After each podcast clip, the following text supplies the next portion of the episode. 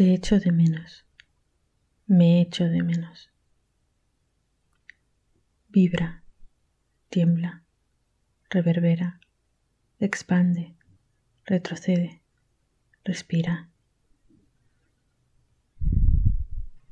y regresa a ti.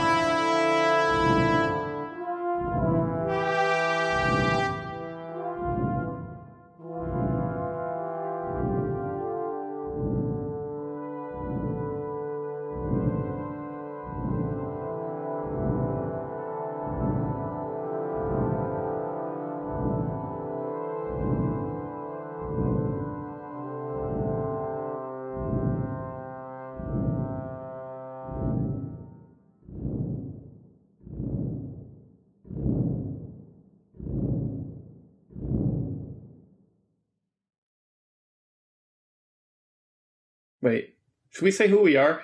We should say who we are, right? Sean? Hello and welcome to Soundpiece. I'm Adam Farkas. I'm Sean Griffiths. Today we are interviewing artist Irene Perez. Hi, Irene. Welcome.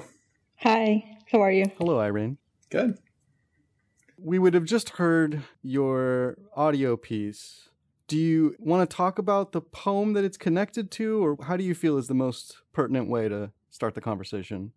So, this one poem, okay, it's part of a, of a series of poems that I wrote between March and July this year, 2020. Um, starting during the lockdown here in um, in Spain. I'm I'm based in Spain near Barcelona, and they went on even after you know the lockdown was lifted or like we could uh, go back to the street somehow. Um, so and during this time, there were a lot of things going on in my mind and in my life, like in everybody else's, like a lot of confusion and a lot of emotions and and all these things like.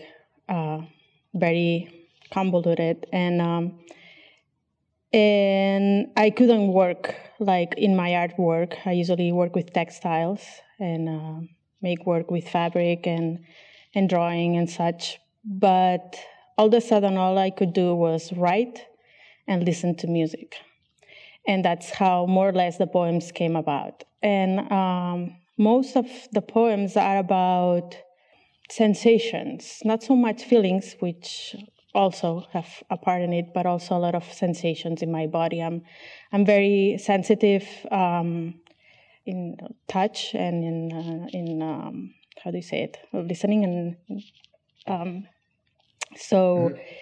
Sounds and touching and the feeling of the body while being indoors for such a long time was um, heightened. And therefore, I started thinking about all these things that came out in the poems. Mm-hmm. Um, also, in the poems, they, they, they connect to my previous project somehow. Um, and here's where the collaboration with my daughter this is a poem, the poems I wrote by myself, but then in this music uh, that is connected to this poem, I collaborated with my daughter. And this a little bit comes from a continuation of this project called Seeds for Resistance that I have been working for a few years now, uh, that pretty much come from the conversations I have with my daughter, Maya. Mm. Um, specifically to this, about this poem and this sound piece, the poem is pretty much about the feeling that I was getting lost during this time, like I, that I was no longer myself um, in a, if you could speak in these terms, like in a positive and a negative way at the same time. Like I couldn't connect with myself, but at the same time, it was like a way of exploring all these sensations and feelings I was having. Mm-hmm. Um, and it connects directly also with starting to make music. I had never done music in this way before, uh, mm. both I call both this poem book, I'm making a book about all these poems, and all this music that is connected to the poems, um, something that comes from inexperience and not being an, uh, an expert in these areas. And of it's very much about experimentation. And that comes from also collaborating with my daughter. That's what she has opened up for me, being able to do all these like things without worrying about if I'm an expert or a professional or whatever about what I'm doing. So, was your daughter making music already? And so you were listening to her make music and thinking about how that related to what you were? I mean, I. Yeah, you mind talking a little bit about how that started? Yeah, pretty much that's a little bit the way we work. Like, we don't plan things. Maya is a, a very strong willed uh, girl and she doesn't like to be told what to do. and I don't like to tell her what to do, especially in in making art, music, whatever. In in those areas, I think observing her, I've learned things about myself that I didn't realize, like you know, being an artist or making art, not so much, you know, the title of being an artist and having a BFA or MFA or whatever. It's pretty much about exploring the world from a place where you have the need to do it in such a way. I don't know if that that makes sense, but so what I'm trying to is being an artist is a way of being in the world and relating mm-hmm. to the world from that experience and that way of understanding the world or trying to understand the world. So, in that sense, um, Maya is really free to produce whatever she needs to at any moment in the sense that she draws, she makes music, mm-hmm. but her all her art making is very free in the sense that uh, she do- doesn't take art lessons. She doesn't take music lessons. She has in the past, but it didn't work for her. So, uh, and we talked about it. It's one of our conversations. We have many conversations. Um, was about that. That she needs to do it by herself. She doesn't want somebody to tell her how to.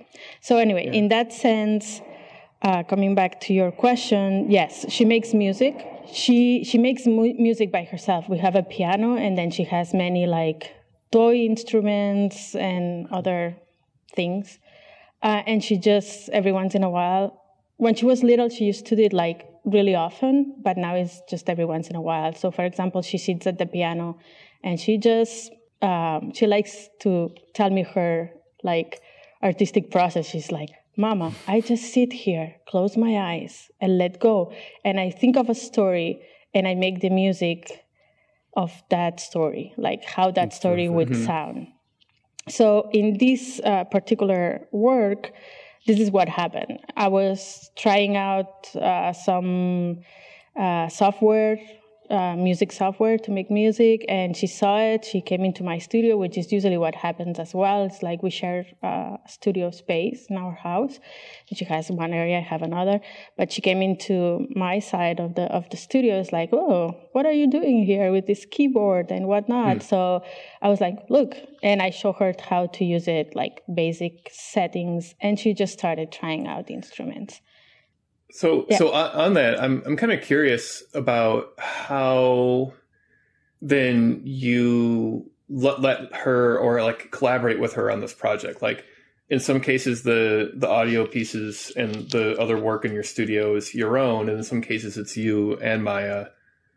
So, like, is there a way that you define things that are where you're working with her, or like, does it just happen yeah. kind of naturally in the studio like that? At the beginning, it was it was hard because for me it was difficult to let her in my studio space. Hmm. Mm-hmm. Um, not as a you know private property kind of a thing, but it was more like it's my world, it's my head, it's my yeah. safe place, and letting you in triggers a lot of things that I wasn't like comfortable with or I couldn't deal with or it was too much work to deal with. Mm-hmm. Anyway, so at one point I had to decide to just let go and let it flow a little bit. Hmm. So our collaboration has become these I do things, she comes in, she asks, I show her, she does things, and then maybe we put something together. Mm-hmm. Uh, mainly mainly I put something together. She's not particularly interested in collaboration as a final piece. I don't know how, you know, it's like she doesn't think that way. It's me, the art, the professional artist that thinks that way and like, oh, I'm right. going to make mm-hmm. this artwork. She just makes things because mm-hmm. she wants to and she needs mm-hmm. to. So it's more of, hey, uh, Maya, do you mind if I use this music that you have made to make something else. And then she's like okay cool. Or she's like no no way. I don't want you to touch oh, this oh, work. she has said no and denied oh, your ability totally to totally. Use... like um, we also collaborated like uh, the last show I had, not the previous one, there were some works where uh, we negotiated because it, it was about I do textile work and a lot of it is with text and uh-huh. it was about our conversations so th- notes i had taken of conversations we had with each other. So you know i put it all on top of my working table and i said let me know which ones you don't want to share with anybody. So uh-huh. she took some out and i exhibited the ones that she was okay with. So yeah. Mm-hmm. that's that's very important. That's actually something I, I have participated in a couple of conferences of this uh, group that it's called the Mothernists, which is mother mm-hmm. um, artists that work in relationship uh, to mothering and what that means. And some of them even collaborate with their children. And I actually had this conversation with uh, Krista Donner, who you, Adam, know. She was yeah. one of our professors at UIC. Uh, and she's a friend, and she also has a daughter, which is the same age as Maya. And we were talking about what collaboration with your children really mean. Because for me, I'm not the mother in that relationship. I am, but I am not. So, mm. because if mm. I'm collaborating, I have to think of Maya as my equal. So I'm, I try not to direct her work. Thankfully, she doesn't allow me to direct her work at all, mm-hmm. which I love. And then I consider her my equal. Therefore, she has a saying in the work that, you know, gets exposed and gets shown, especially when it's like about private conversations which is you know mm. another level of you know um, making sure that you respect your collaborating partner. So yeah. Huh. So I don't know. So uh, about this piece, that's what happened. She was playing around with different yeah. settings, and then one of them really like connected me with this poem, and I asked her if I could, you know, do something with it, and I did, and and checked with her if that was fine if she liked it uh, and if she was okay that I would put it online and open for people to listen to. And she was fine, so cool. we went ahead. That was something I was wondering about. Is how, what is their relationship to the text? Like, how aware of the text are they? Mm-hmm. What happened with this one was that the sound that Maya produced was the one that it's um, the the wind instrument, which is supposed to be um, uh, I don't know the name in English. Um, trombone. Yes. Oh, okay. it's a trombone. Mm-hmm. Um, and during while I was writing the poems, I was listening a lot to mainly three musicians, actually two musicians and a and a spoken word uh, musician poet. Uh, one is Clara Peya, which is a Catalan pianist and, and songwriter and poet. Uh, the other one was former Kate Tempest. Now she, uh, they go by um, Kae Tempest. And the last one was Bjork. And mm. Bjork has a lot of wind instruments. Mm-hmm. And um, and that sound that Maya produced was like, oh my God, this is like, you know, um, keeping in mind who Bjork is and who we are, but uh, the difference. But it just, you know, sounded so much to the music I was listening while I was writing the poems mm-hmm. that I, I just made that connection connection through sound, not so, not, not so much through the content or what the poem was saying. Mm-hmm. So that's the way it worked in in that one. Yeah, but you're uh, yeah.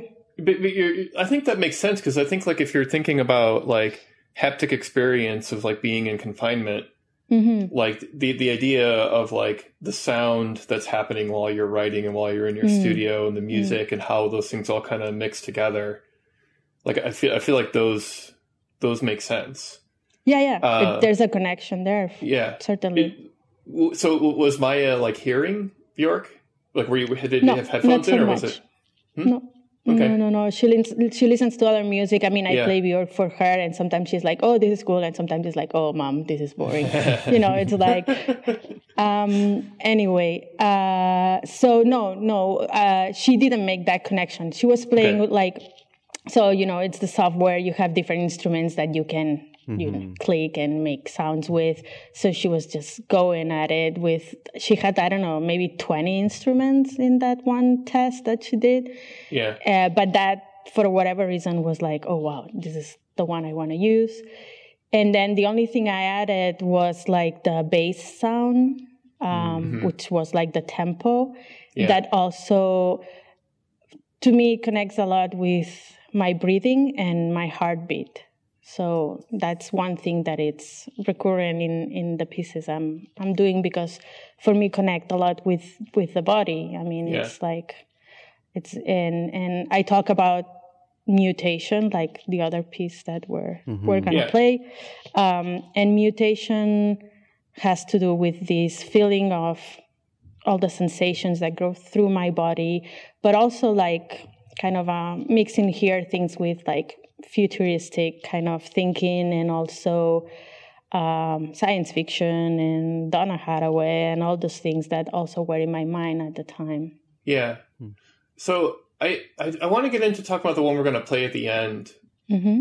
I really like the, the idea of the word mutation, which is in the title of a few of the pieces in the mm-hmm. the book of There's poems. five mutations. Yeah. yeah, is maybe is that maybe a better way to think about translation as a mutation in in this broader kind of project? I guess so. Like I have not thought of that, but in a way, you know, I speak three languages, mm. and in a way, that's a part of becoming something. Learning a, a new language actually reconfigures your brain. Yeah. I don't remember how it works. I, I, read a lot about neuroscience and neurolinguistics because I'm just, I like it. But I don't mm-hmm. remember how it works. But if I'm not mistaken, I remember reading about how when you learn a, fir- uh, um, a new language, the one that you had been using up until now goes to the other side of the brain somehow like you know hmm. it the place where you learn the language is not the same place where it gets stored in mm-hmm. a way hmm. mm-hmm. maybe some neuroscientists will listen to this podcast and will say like no this is not the way it works but uh, i'm just keeping that just in case because i like yeah. that idea yeah, and I sure. and I also feel very much like that physically you know, when when I'm you know changing from one language to another and and stuff. So I do feel there's like a physical change uh-huh. in you when you speak a, a, language. But then there's this other thing. I, I think I, guys, when we talked before, I told you about this movie Arrival and how much I love it about yeah, right. because yeah. of the language element of it and that at one point they talk about this theory that has a name that I don't remember where it says that when you learn a language you're able to understand the world differently Right. And and I can see that because you know when you have a new language, you have a uh, uh, it's a cultural thing. It's it's you know. Um, mm-hmm. You have words for things that you maybe didn't have before because culturally that does not work that way in your uh, mother tongue and so on. So I feel, yeah, translation I mean, I, I never thought about it. Thank you for pointing it out. Uh, but I, I, do feel it's part of, of, of it. And also, like I mentioned to you guys the other day, um, I make art when I make artwork. I think in English. So and yeah, this and very interesting. my mother tongue is both Catalan and Spanish. So it's yeah, something happens there when I'm making art that that it's um, has something to do with this mutation. Was that uh, graduate school, like going to Chicago or English? Yeah, yeah, this idea of English being the language of your art practice yes. or something like mm-hmm. that. It was very much uh, being in Chicago and going to art school there. Yeah. All my art vocabulary because when I was so I moved to Chicago when I was 23. I had gone to university here in in Barcelona for 3 years before then and I was studying art history. So, you know, it mm, wasn't the same vocabulary or language or uh, mm-hmm. I mean um, yeah the technical mm-hmm. language for for things uh, I learned while I was in Chicago. So that's the reason why. Yeah. Mm. Also because something happened. I I actually had uh, a learning disability. Um, some sort of dyslexia. So reading was really hard for me and understanding text and everything. Catalan and, and Spanish are very like rich grammatically, like they're really heavy languages. That's the way I, I feel them. Mm-hmm. But then English was very like specific, like synthetic. Hmm. And it, it just works in my brain. So like I can read English much better than I can read Spanish or Catalan. Hmm. Uh, I, I don't but know. But yet you write in Spanish. I you... uh, I write in Spanish, but I write a lot in English as well. Okay. Yeah. I don't write as much in Catalan. So yeah, okay. all these things happen. I, I, have like a an observation because like a lot of your art uses language, or or it's mm-hmm. about how communication sure. is used through language. And I wonder, do you think you would have made this is maybe hard to ask and hard to answer, mm. but would you have made different? You think you would have made different kinds of art if you had like went to art school in Spanish rather than in English? Like, is is that a focus on language because it was about acquiring a language?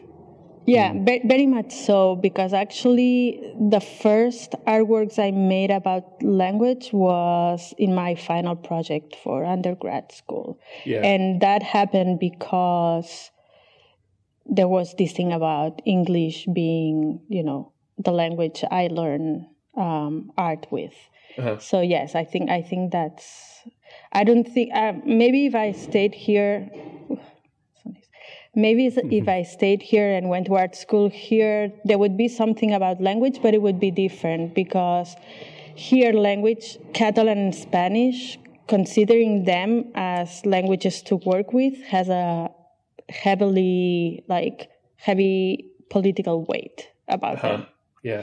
And what the work I do with language is not as much about that is more about communication and understanding mm. and the, the multiple possibilities that knowing many languages give you.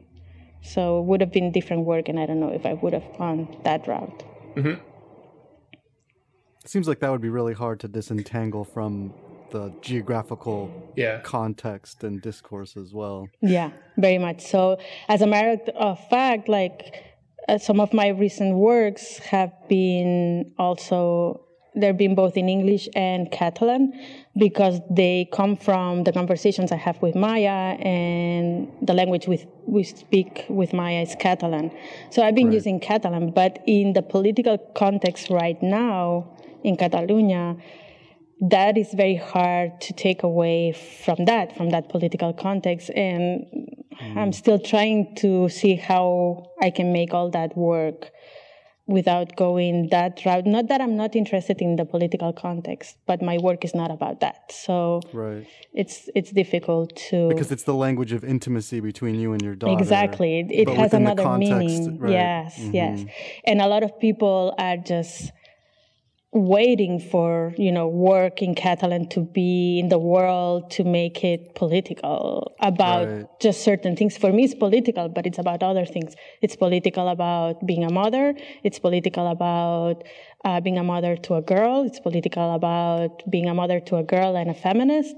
It's about mm-hmm. that more mm-hmm. than about wanting another border in the world, which I don't want.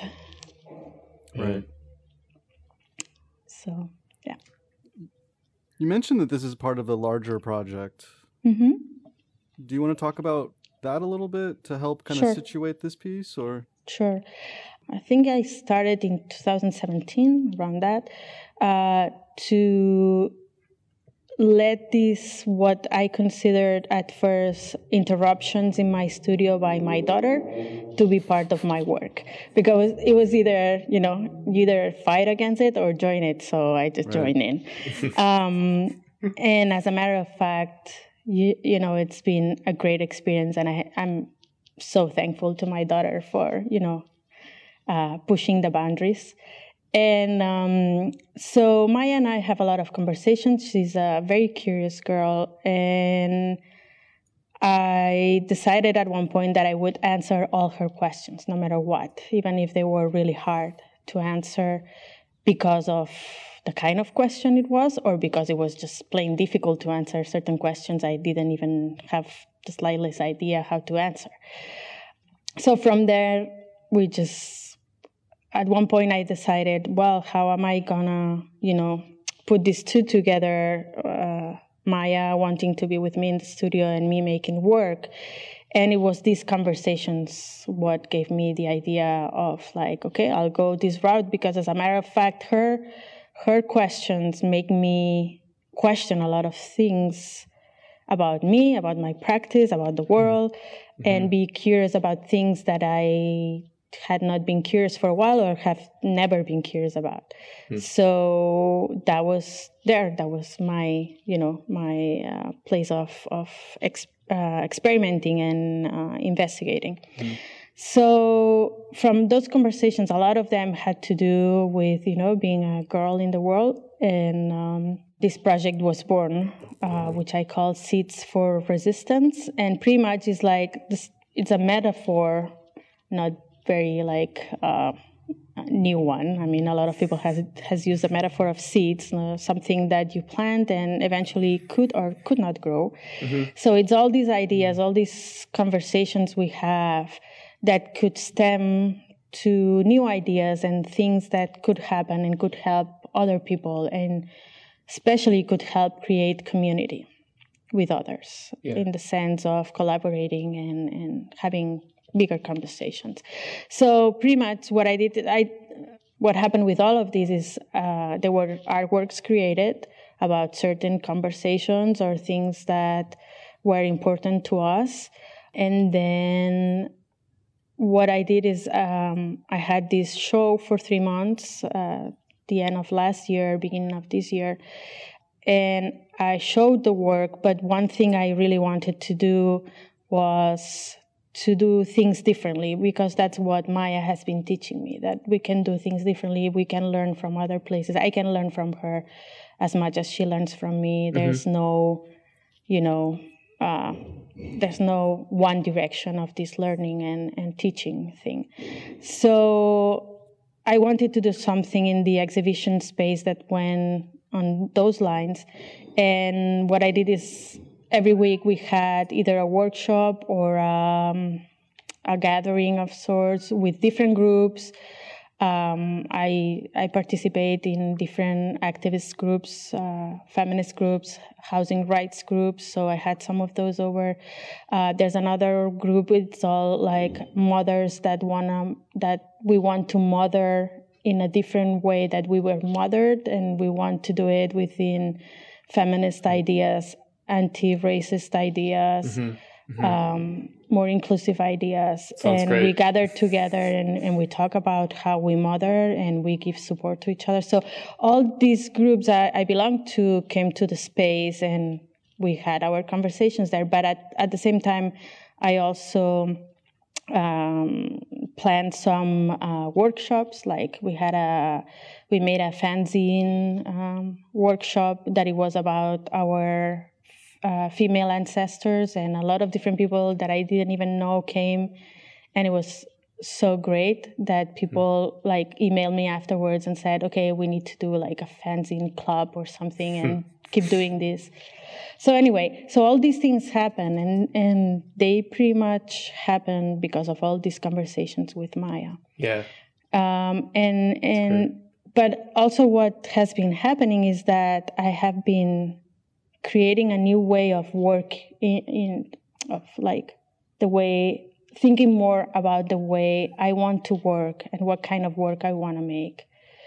Um, and and all that, all this like thinking about how to make things is what is now part of this like making these poems and this music because mm-hmm. I'm making it from a place of letting go and mm-hmm. just doing it and just experiment and call it work because you're making the work not because yeah. you know what you're doing mm-hmm. yeah. which a lot of time i don't i don't feel i know what i'm doing but it doesn't bother me anymore you know mm-hmm. i was writing poetry okay i'm not a poet uh, who knows maybe now. people will write will read these poems and will be oh my god this is so bad or whatever but I honestly don't care, and I don't care from a place of I don't give a whatever, but more of okay, it's fine.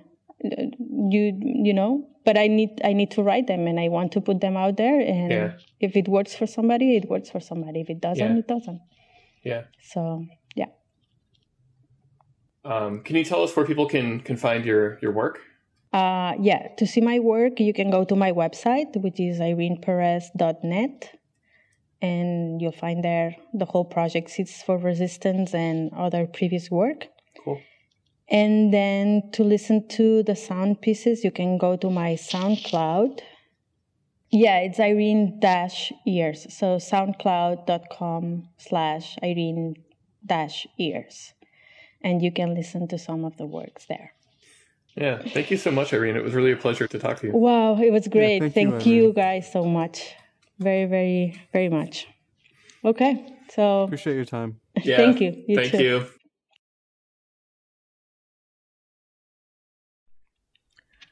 Cuarta mutación. Entro en el agua. Las olas mecen lo que quedó de mi naufragio. Fuera me ahogo. Dentro respiro. Inmersa en el océano, vomito el aire que tragué al salir. Aquí, en su vientre, se ve todo con nitidez. La oscuridad profunda es de una transparencia abrumadora. Este cuerpo que habité se ha descompuesto. Ahora forma parte de la sal, del plancton y del vacío. En mí resuena el canto de las cetáceas, llamando a sus crías y a sus compañeras diminuta, microscópica. Entro en los estómagos colándome entre sus barbas, navegando sus inmensas mandíbulas. Tomo así una nueva forma. Paso a ser de nuevo carne, carne de otra carne.